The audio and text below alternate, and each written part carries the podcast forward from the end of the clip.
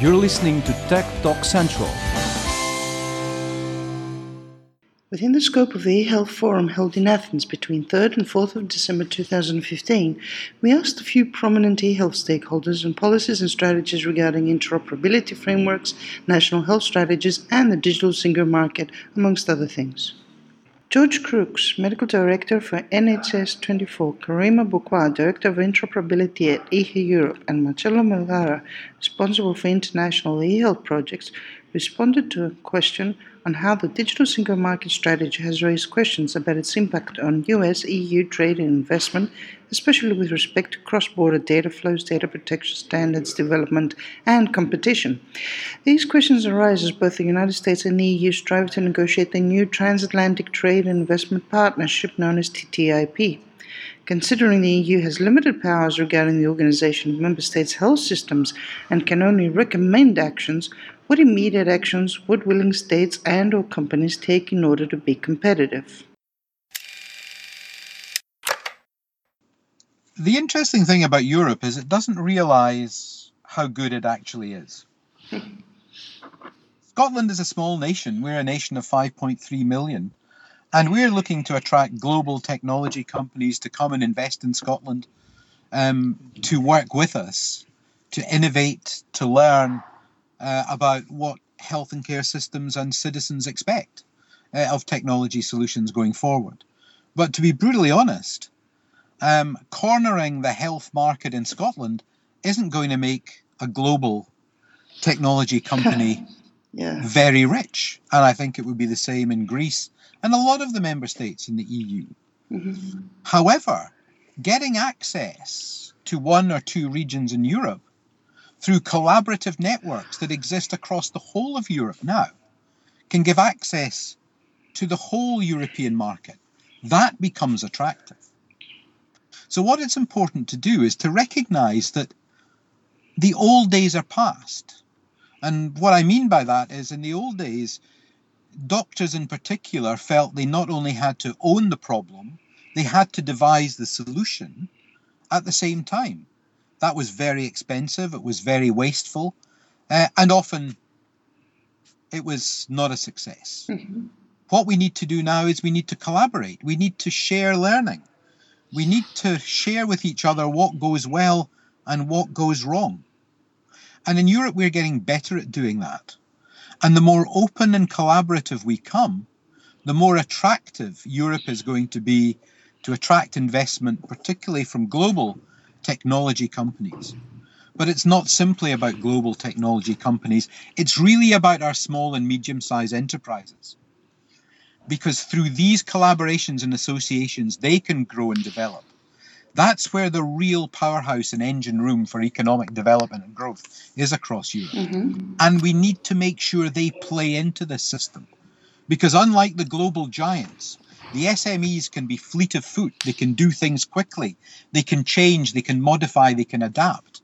And that's what a dynamic health and care system needs as it goes through rapid cycles of improvement to modify, change design, and come up with a solution that's worthwhile and going to work.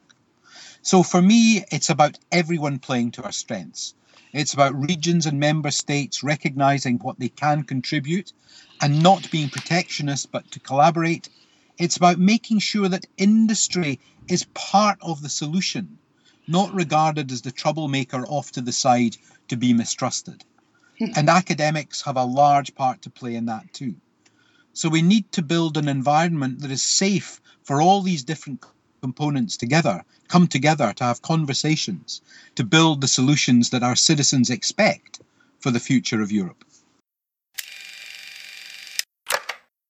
Of course, uh, for this uh, digital single market, uh, we need key drivers and also what we called one direction for the companies. They, they need to to have to be confident of what we the Europe the Europe can propose in this way.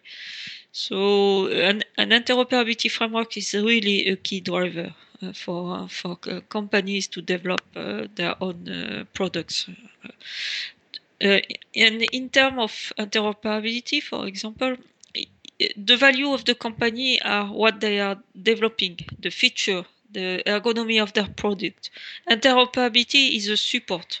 So now we have this interoperability framework. So they have, uh, I would say, all the infrastructure in, in technical, also uh, more or less semantic. It is also some kind of obstacle today in Europe uh, to to harmonize uh, uh, to harmonize the semantic aspect, but also the legal aspect. Uh, we we need the, and security is also what it is needed at the European level for, to develop this uh, single market.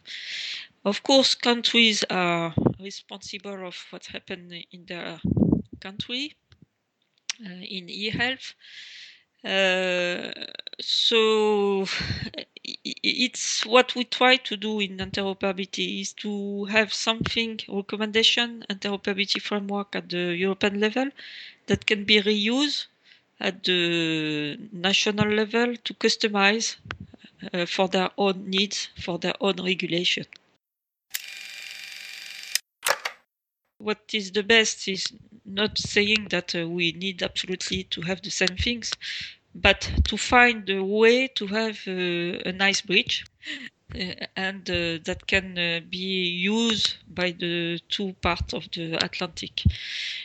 It means uh, the guidelines to to localize, I would say, or to find the, the mapping between the two parts in uh, for example if i give the the interoperability uh, framework we are not very far from one to the other uh, because we are using the same uh, uh, standards we are using the same profiles uh, because they are developed at the international level and customized at the regional level. So i think it's also the best way to to start So the point is, as you know, there is this U.S. Memorandum of Understanding for Interoperability. On the basis of that, uh, Trillium Bridge project was uh, run and very successfully concluded. Uh, however, uh, in the MOU, U.S. MOU, some elements were removed at a certain point that are mainly those related to the legal aspect. Mm-hmm and uh, the uh, their main uh, the technical one. So, from a theoretical point of view, we are we demonstrated the feasibility of interchanging, for example, patient summaries uh, between EU and US, adding the US node as a, a national contact point in the European network. So we could establish this sort of uh, interoperability.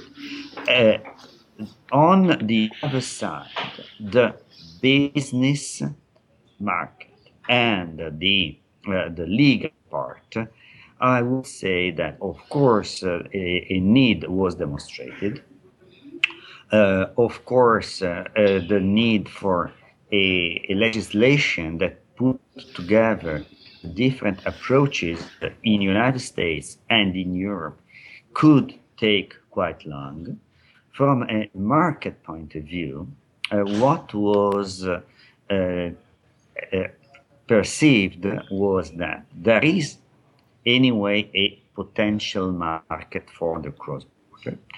Uh, hopefully, uh, through the uh, application of the, the cross-border directive, the member states are following a policy that is quite uniform among them as per cross border parties so the one that can be relevant for the United States.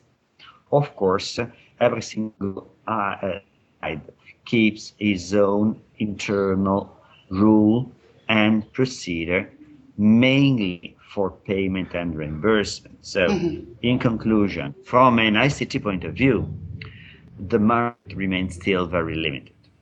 From a clinical point of view, considering the tourist, the businessman traveling from EU to US and vice versa, there is a potential market. In fact, uh, discussing with Kaiser Permanente, that was one of the partners of Trillium, there was a strong uh, common understanding and uh, possibility for market. However, as far as the reimbursement are concerned, this should be taken as a matter for assessment because you know again back to the cross-border directive a way of reimbursement and paying among the European country has been established. Mm-hmm. The same uh, generalized rule toward the United States are not included in the EU-US Memorandum of Understanding. So a uh, member state by entity uh, basis uh, reimbursement criteria has to be established. And for sure, even in Europe, we have public and private health insurer and maybe the private insurer in the United States may have a very easier way of discussing and making deal with the private healthcare insurer in Europe.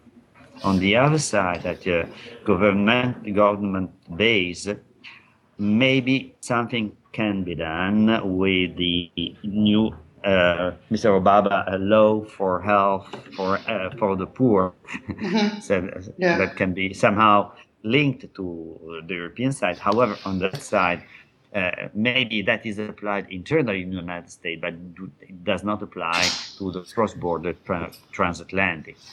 So, in conclusion, uh, yes, when I was in Boston making this presentation, I said, yes, there is a room. In order to have a room, we have to go toward common understanding, where common understanding means aligning workforces uh, training, aligning uh, the legal procedure, aligning the market strategy, aligning, and this is the easiest part, aligning the interoperability technical standard so we can exchange document through uh, IHE and uh, profile. Yes, we did. We can exchange document uh, according to the HL7. Uh, yes, we almost did. Mm-hmm. What we are doing now in standard, for example, and HL7 as a whole, and uh, together with IHE, go for the international patient summary. That is a sort of common uh, clinical document adopted on both sides of the ocean. So, inter- and international patient summary is also one of the topic of the next call Horizon 2020 for the extension of this EU-US interoperability. So maybe some of the questions that are included in this question can are in, uh, in scope for this new project that should start uh, more or less next year.